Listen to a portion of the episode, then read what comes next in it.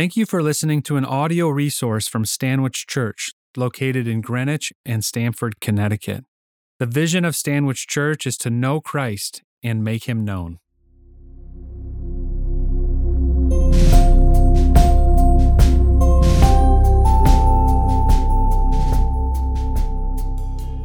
The Old Testament lesson for today is from Jonah chapter 1, verses 1 through 17.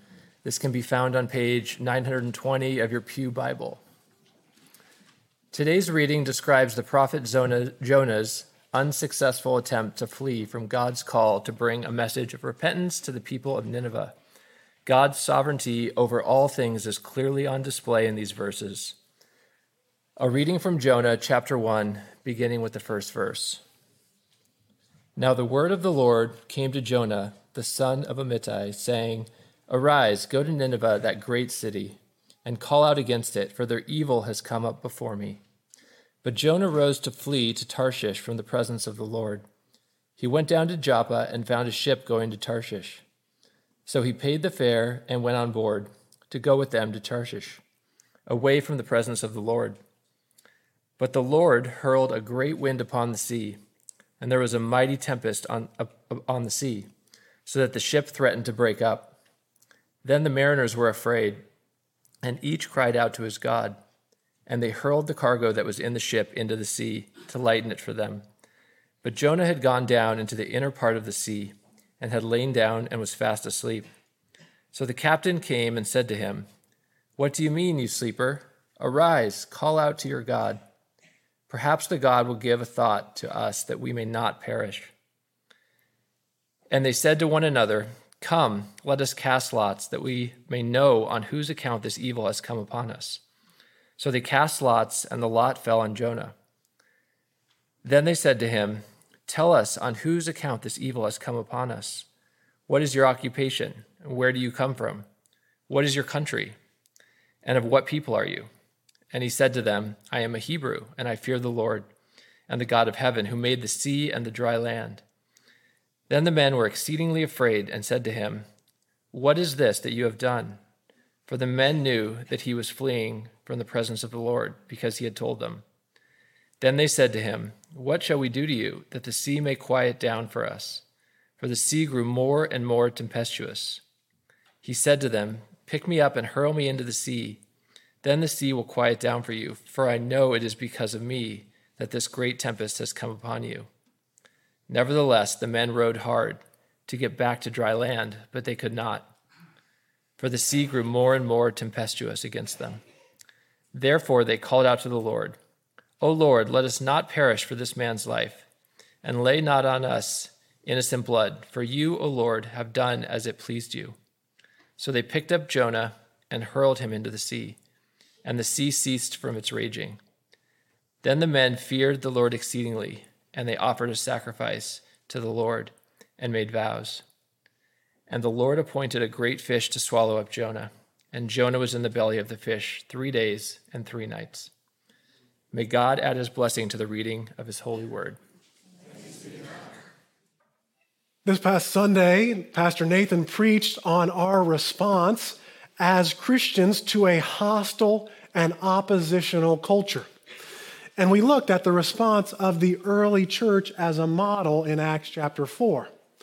And we saw three things that we, like the early church, are called to speak boldly, serve humbly, and pray expectantly. And now, this week, as we begin our Lenten series on the book of Jonah, we're going to step back and look at a similar question, but on a little bit broader scale.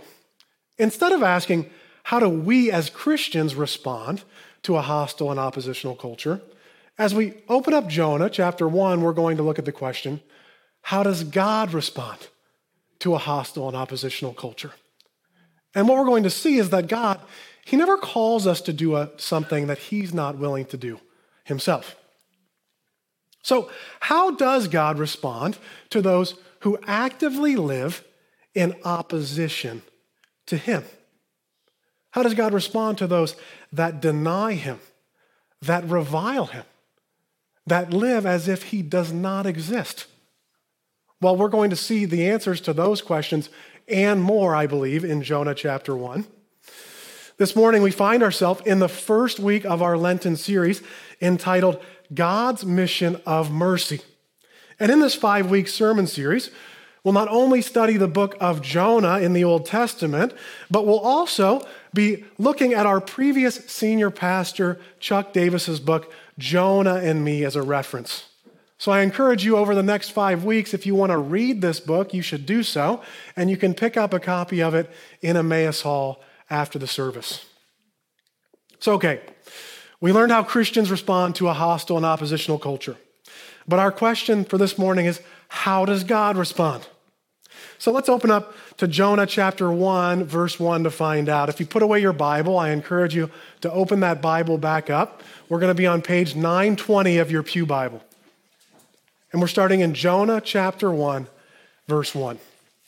It says this Now the word of the Lord came to Jonah, the son of Amittai, saying, Arise, go to Nineveh, that great city, and call out against it, for their evil has come up before me.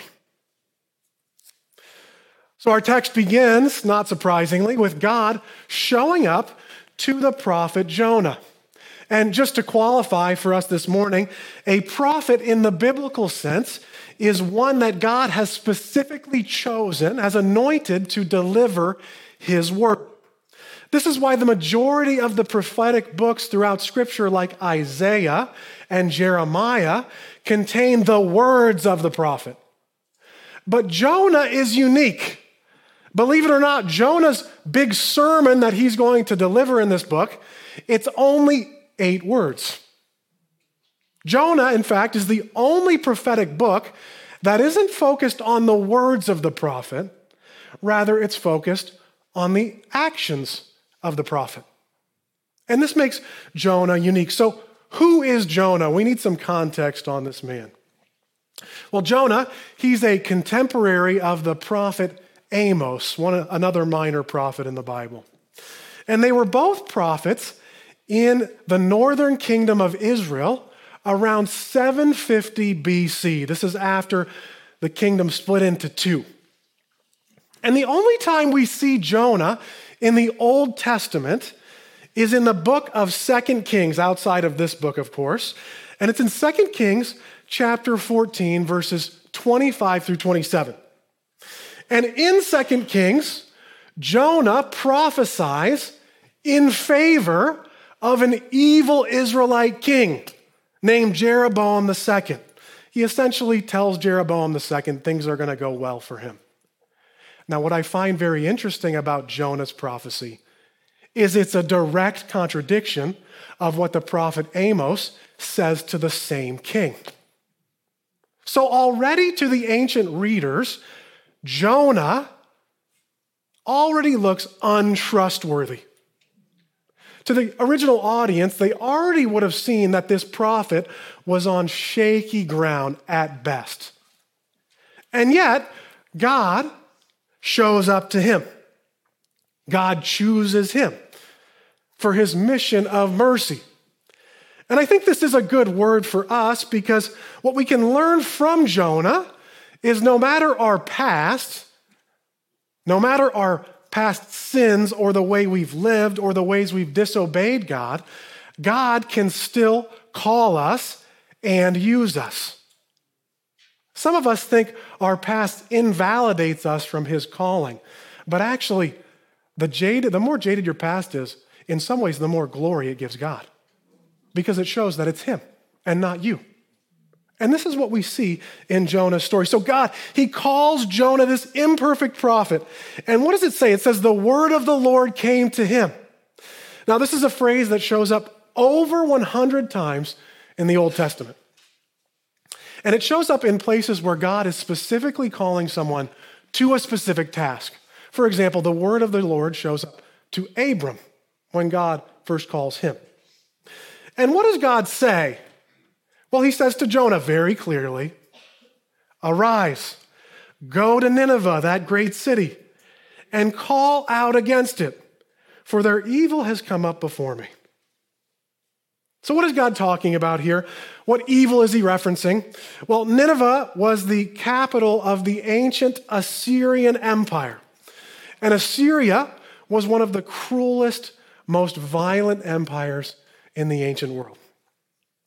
In fact, Assyrian kings, like Shalmaneser, they're actually known for having these boastful recordings of their genocidal deeds. They're boasting about genociding other nations.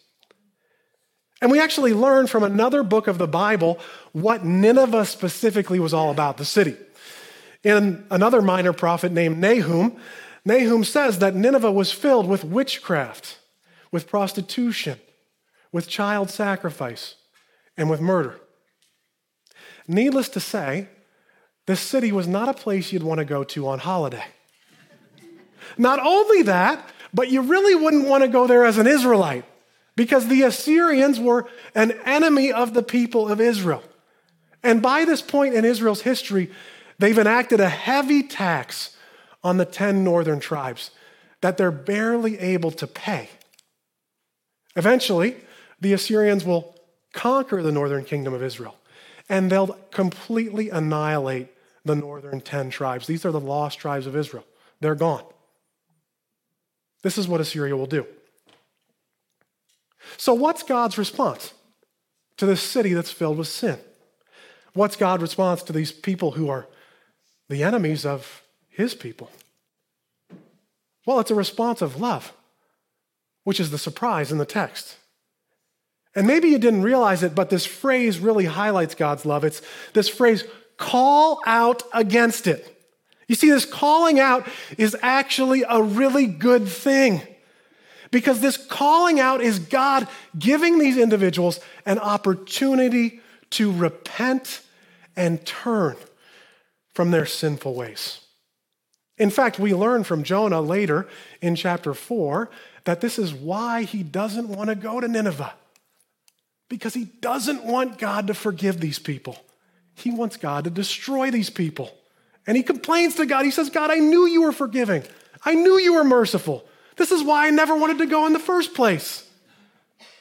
And so, God, his response to this oppositional culture, what we see here is it's a response that's rooted in love, and it leads him to even pursue those who are vehemently opposed to him. And maybe this is a surprise to you. Maybe there's even a certain person in your own life or a certain group of people that you've written off as beyond God's love. Well, friends, what the Bible shows us is that there's no one too lost, there's no one too far gone. You see, there's no person that's truly God forsaken because God, He loves all people and pursues all people. And I think this is easy for us to forget. And so I have a really practical way I remind myself of God's heart towards all people. How I can practically, uh, practically carry his posture into my conversations. It's one of the things that I've learned as the pastor of evangelism here at Stanwich. I have four reminders that I bring with me whenever I talk to anyone, whether the person's a Christian or a Muslim or an atheist whether it's male or female, whether the individual's in the army or they're a civilian. I have four assumptions that I bring into every conversation. The first assumption, number one, is that God loves this person and desires their repentance. This is biblical, actually. In 2 Peter 3 9, it says that God is not slow as some consider slow, but he's patient with us, desiring that none would come to judgment, right? He desires all repentance, all repentance. And this is a great reminder. Whenever you're talking to someone, you know God's will for them. It's that they would repent. That's God's will. Now, this is my first assumption, but my second assumption is uh, that God's already speaking to this person. God has placed eternity in their heart. In Ecclesiastes chapter 3, verse 11, it says that God has placed eternity in the hearts of men. So whether this person is presenting like they believe in anything spiritual or whether they're presenting like they don't, I can guarantee you because of the way God has designed them, deep in their soul, they know that there has to be more to life than this. This is my second assumption that I carry in, into every conversation. My third assumption is that Jesus died for this person. In fact, in 1 John 2 2, it says that Jesus died for the sins of the world. No matter the person you're talking to, you know, because the Bible tells us that Jesus died for them. And then finally, my fourth assumption, my favorite assumption, because I need it the most, is that I always have a better preacher with me. And that's true for you if you believe in Jesus, right? Because when we come to believe in Him, we receive the gift of the Spirit. And what Jesus says in Acts 1 8, that we'll receive power when the Spirit comes upon us, and that we'll be His witnesses in Jerusalem, Judea, Samaria, and to the ends of the earth, that becomes true for each one of us. That we have this better preacher. So these are just four simple assumptions that I carry into every conversation that I find gives me the confidence to know that God's with me. So, okay, God, He calls an imperfect preacher, Jonah, to go to these imperfect people in Nineveh. And He calls us to preach in this broken world. So, how does Jonah respond to this call? And how do we sometimes respond? Well, let's read on about that in verse 3. It says this But Jonah rose to flee to Tarshish from the presence of the Lord. He went down to Joppa and found a ship going to Tarshish. So he paid the fare and went down into it to go with them to Tarshish, away from the presence of the Lord. I wonder where he's going. I love how they repeat that Tarshish three times. I love this scene. God, he speaks directly uh, to the prophet Jonah. And what does Jonah do? Well, he does what anyone who's raised a toddler knows a toddler does when you tell them what to do. He does the opposite. Max, if you want to put up that slide, Jonah, he actually thought this through. You see, if he really wanted to disobey God, he could have just stayed in Israel. But he really wanted to disobey. And so he went to the furthest possible place in the known world at the time, to Tarshish in southern Spain. Because not only did he not want to go to Nineveh, he wanted to get as far as possible from that city. And this is what he does he rebels against God. Direct disobedience. It's funny, I was reading some commentaries this past week, and one pastor described the journey of Jonah this way. He said, God said go, Jonah said no, and God said, oh? Notice the language here. God, he told Jonah, arise and go. And in response, what does he do? He heads down to Joppa and he paid the fare and went down into the ship. And once he's gone down into the ship, he lays down. And eventually he's going to go down into the belly of the whale. Down, down, down, down, away from the presence of the Lord. You see, the ancient Hebrew authors, he, he's doing something very clear here. He's using a literary device that the audience would have picked up on right away, showing that Jonah's rebellion, it's bringing him further and further away from God. And this is true in our own lives when we rebel against God. It begins with that small act, but then it keeps building and building and building. So, what does God do in response to this hostile, oppositional prophet. Well, let's read on about it in verse 4. It says this But the Lord hurled a great wind upon the sea, and there was a mighty tempest on the sea, so that the ship threatened to break up. Then the mariners were afraid, and each cried out to his God.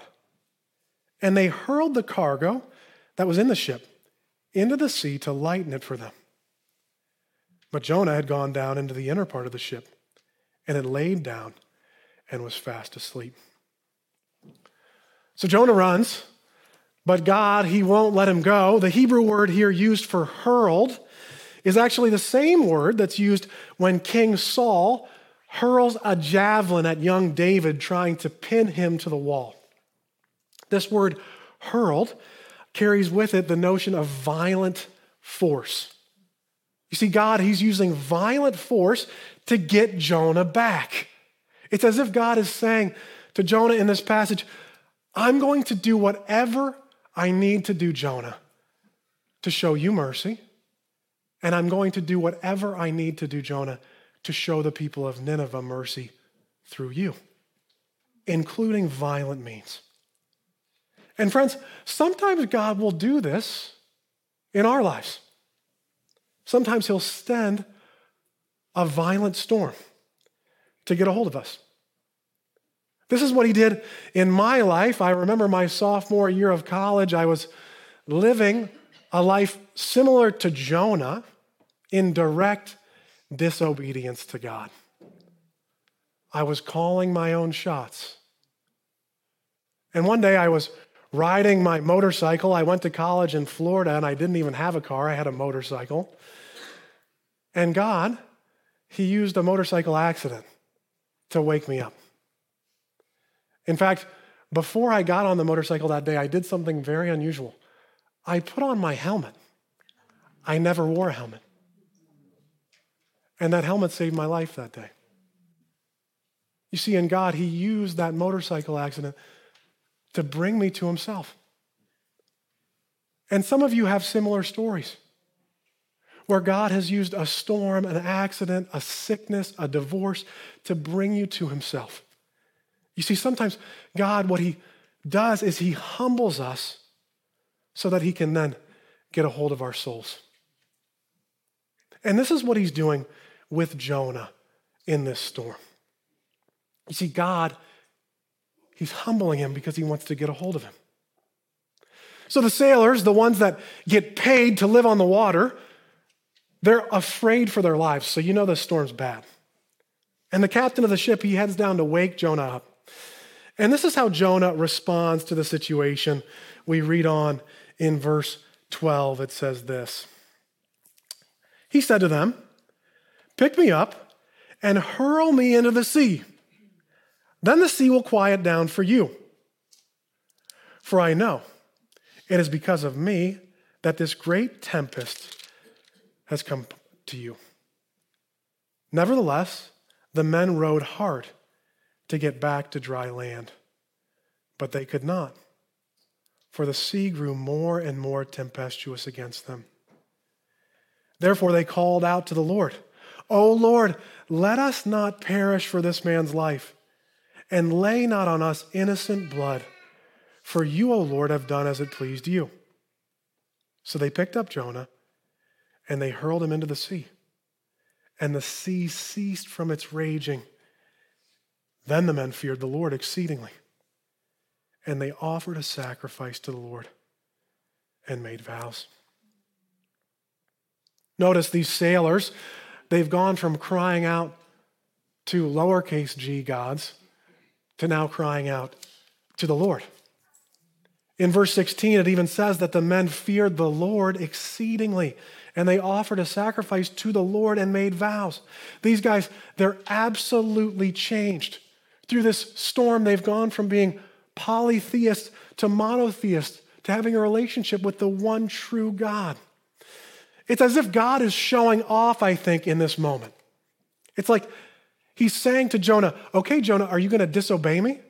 Well, guess what? I'm going to use even your disobedience to bring about my mercy to others. This is an incredible, incredible picture of God's sovereignty. And in the midst of this, I think we see a slight change in Jonah's attitude. Although his motives are most likely mixed, he does say, Throw me in, and then the sea will quiet down for you. It's as if he's looking at these terrified sailors and he says, You're dying for me, but I should be dying for you. You see, I'm the one that God's angry with, so throw me in. And these men, they oblige, and the seas quiet down. And notice, uh, God, He's not quite done with Jonah yet. He's not done with this hostile and oppositional prophet. No, He doesn't allow him to get out of this the easy way No, because in verse 17 it says, Then the Lord appointed a great fish to swallow up Jonah. And Jonah was in the belly of the fish for three days and three nights. You see, God, He used this storm and this fish to bring Jonah back to himself and to his mission. And the story of Jonah is not the last time in the scriptures that God would use violent force to bring about his mercy. You see, because of the truth of the gospel is this because of sin, you and I are just like the people of Nineveh. God's wrath, his justified wrath, was heading straight towards us. And yet, instead of paying his wrath out on us, he paid out his wrath on his own son. Paul, he would summarize it this way in Romans 5:10 that while we were enemies of Christ, he died for us. You see, in God, he didn't just die for us, he died for those that we know who currently hate him. He died for those people in your life that you could never picture coming to church. He died for those of us that have children that are living in complete rebellion. And He desires to pour out His mercy upon them, just like He's poured out His mercy upon us. I love what it says about Jesus later. Peter would write this about him that Jesus, even when he was reviled, he did not revile in return. And when he suffered, he did not threaten, but he continued entrusting himself to the one who judges justly. Jesus, as he was on the cross, said, Father, forgive them, for they know not what they do. So I just want us to close our eyes for a moment. I want us to end our time in prayer. I want you to picture that person's face that you know who's vehemently opposed to Jesus.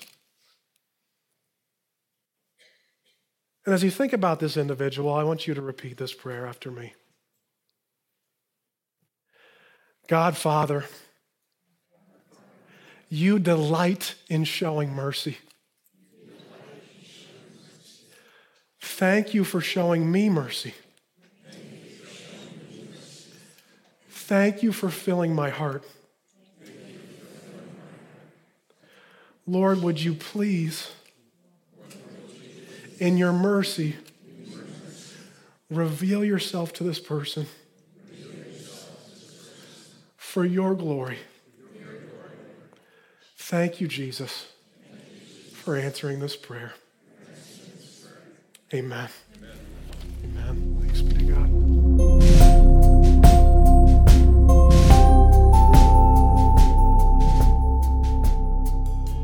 To learn more about the mission and vision of Stanwich Church, and how you can get involved, please visit stanwichchurch.org.